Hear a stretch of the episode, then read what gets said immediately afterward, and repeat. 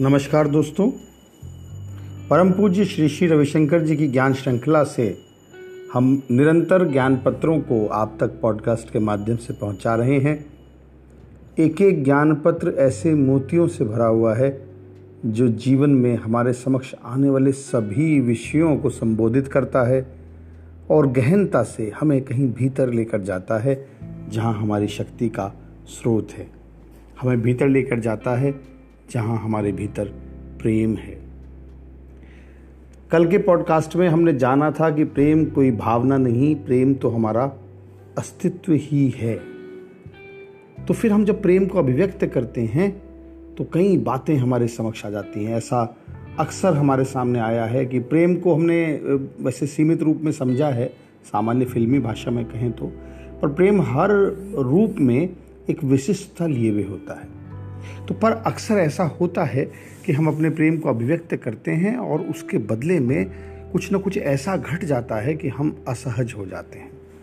तो आज का जो ज्ञान पत्र हम सुनेंगे, उसका शीर्षक है, प्रेम की तुम्हारी अभिव्यक्तियाँ। गुरुदेव कहते हैं, तुम किसी के प्रति बहुत ज़्यादा प्रेम अनुभव करते हो और वो उसे स्वीकार नहीं करता। तब तुम क्या करते हो? हुँ? देखिए रिजेक्शन हो गया आपका। तो जब ऐसा होता है तो क्या होता है? हताश हो जाते हो। प्रेम को नफरत में पलटकर बदले की इच्छा रखते हो। या बार बार उसे ये याद दिलाते हो कि तुम उसे कितना प्यार करते हो और वो तुम्हें कितना कम प्यार करता है। तुम तुनक मिजाज हो जाते हो, सनकी हो जाते हो। गुस्सा प्रदर्शित करते हो। अपमानित महसूस करते हो और अपने सम्मान की रक्षा करने की चेष्टा करते हो। कई बार तुम ये निश्चय करते हो कि अब प्रेम नहीं करूँगा, या करूँगी? तुम आहत होते हो और महसूस करते हो कि तुम्हारे साथ अच्छा बर्ताव नहीं हुआ। तुम लोगों से अलग रहना चाहते हो, उदासीन रहना चाहते हो। ये सब आप करके देख चुके हो। और आपको पता है इनमें से कुछ भी काम नहीं करता, बल्कि ये स्थिति को और बिगाड़ता है। तो गुरुदेव बताते हैं, फिर इससे निकलने का उपाय क्या है? कैसे अपने प्रेममय स्वभाव को बनाए रखें? धैर्य रखो की पेशेंस, केंद्रित रहो, सेंटर्ड रहो, और अपने प्रेम की अभिव्यक्ति को थोड़ा सीमित करो। कभी कभी क्या होता है, हम बहुत ज़्यादा प्रेम के प्रदर्शन करने में, अत्यधिक अभिव्यक्ति में लोगों को दूर भगा देते हैं। भाई, आप उनके स्पेस का भी ध्यान रखो ना।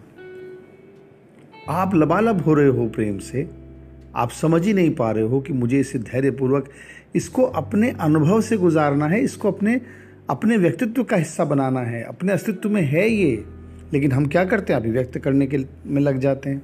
तो वो कई दफ़े दूसरे के स्पेस का अतिक्रमण हो जाता है इंक्रोचमेंट हो जाती है और लोगों को दूर भगा देती है। अपने प्रेम की अभिव्यक्ति को बदलो।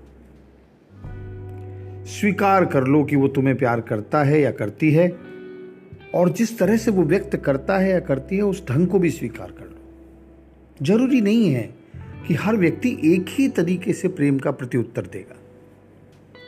अब जैसे एक माँ के तीन बच्चे होते हैं, एक बात करता है एक बात नहीं करता है, एक थोड़ा गुस्सेल है। माँ के प्रेम तीनों के प्रति एक समान रहता है, चाहे उनका व्यवहार कैसा भी हो। तो सामने से प्रेम को समझने का या प्रेम को वापस आपसे चर्चा करने का या प्रेम को अभिव्यक्त करने का तरीका कुछ भी हो सकता है, आपके प्रेम में उससे अंतर नहीं पड़ना चाहिए। उसके प्रेम को सच्चे मन से स्वीकार करो। ये तुम्हारी मांग को कृतज्ञता में बदल देगा।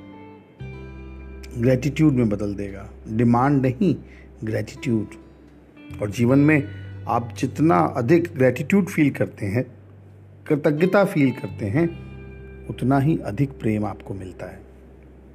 कि जान लीजिए कि दर्द भी प्रेम का ही अंश है। Pain is a part of love और इसका भी दायित्व लेना होगा आपको। ये जान लीजिए कि जब आप अपने केंद्र से विचलित होते हैं, आप सेंटर्ड नहीं होते हैं, तब आप दुखी होते हैं। और इस संसार का स्वभाव ही दुख है।